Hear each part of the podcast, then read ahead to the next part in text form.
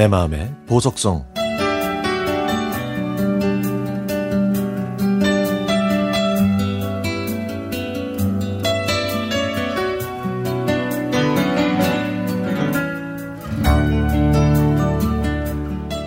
제가 여름을 제일 좋아하고 손꼽아 기다리는 이유가 있습니다. 그건 바로 잘 익은 복숭아를 여름 내내 실컷 먹을 수 있기 때문이죠. 다른 사람들은 시원한 바다나 강으로 놀러 가기 때문에 여름을 기다린다고 하지만 저는 휴가지에 가서 남들이 물놀이 하는 동안 싸가지고 간 복숭아를 혼자서 실컷 먹을 수 있어서 여름 휴가를 좋아하는 겁니다. 엄마가 저를 가지셨을 때 치마를 넓게 펼쳐서 황금 복숭아를 가득 담는 태몽을 꾸셨기 때문에 제가 나중에 공직자나 유명한 사람이 될 줄 알았다고 하셨거든요. 그렇지만 저는 그냥 복숭아를 좋아하는 그것도 무척 좋아하는 평범한 사람이 됐죠. 저는 어렸을 때부터 여름만 되면 일주일 만에 저 혼자서 복숭아 다섯 박스를 해치울 정도로 복숭아 애호가였습니다.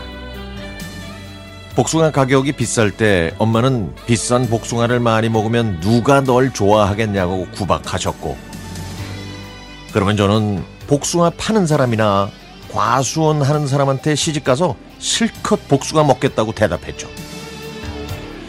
그런데요, 그런데 말입니다. 그 말이 씨가 됐는지 제 시댁이 순천에서 복숭아 과수원을 하십니다. 제가 임신해서 입덧할 때도 다른 음식은 입에 못 대도 그 겨울에 복숭아만 찾았죠. 그래서 남편이 한겨울 새벽에 노량진 청과물 시장까지 가서 겨우 구해온 적도 있을 정도예요. 먹음직스러운 복숭아가 저희 집 앞마당에 주렁주렁 열린 걸 먹는 게 딸의 태몽일 정도로 제가 복숭아를 좋아해서인지 우리 딸내미도 복숭아를 좋아하네요. 제가요, 결혼해서 처음으로 시댁에 가서 복숭아 수확하는 일을 도와드렸거든요. 아, 근데 그 수많은 나무에 대롱대롱 달려있는 복숭아가 왜 그렇게 먹음직스러운지 저는 참지 못하고 그걸 따서는 곧장 입으로 넣다가 시어머님께 걸려서 혼난 적이 한두 번이 아니었어요. 그러시면서 시어머님은 아가, 아가, 한두 개만 맛봐야지. 일은 안 하고 그 최상품만 다 먹으면 어떻게 하니? 그럴 거면 그냥 집에 가서 새참이라도 만들어 와라. 아, 이렇게 눈치를 주셨죠. 아유, 제가 먹으면 또 얼마나 먹는다고. 서운해서 남편한테 하소연했더니 남편은 아이고, 우리 집 식구들도 좋은 복숭아는 못 먹어. 좋은 건 다 팔았지. 나무에서 떨어진 거나 상처나고 못생긴 것들만 먹었어. 아니, 그것도 열매가 많이 열렸을 때만 먹었지. 에이, 그건 자기가 잘못한 거야. 라고 하더라고요.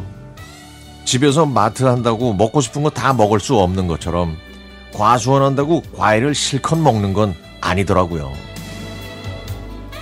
제가 신혼 때 아무것도 모르고 크고 달고 곱게 생긴 복숭아만 따서 먹었더니 그 이후로 시부모님께서는 복숭아 수확할 때 저를 안 부르시네요.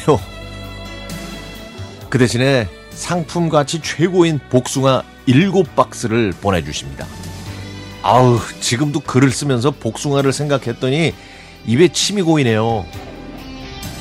맛있는 복숭아를 이 여름에 충분히 먹을 수 있게 해주시는 시부모님께 고마운 말씀을 드립니다.